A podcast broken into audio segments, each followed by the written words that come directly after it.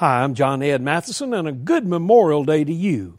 Albert Einstein once said, The world is too dangerous to live in, not because of the people who do evil, but because of the people who sit and let it happen.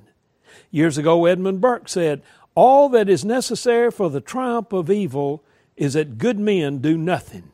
In the New Testament, James says, Whoever knows the right thing to do and fails to do it, for him it is sin.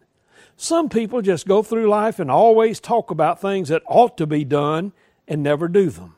Evil overcomes when good people fail to act in a given situation.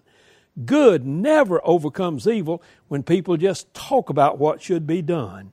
On this Memorial Day, spend time thanking God for people who acted even when it cost them their lives. And then, what God has for you to do today, do it.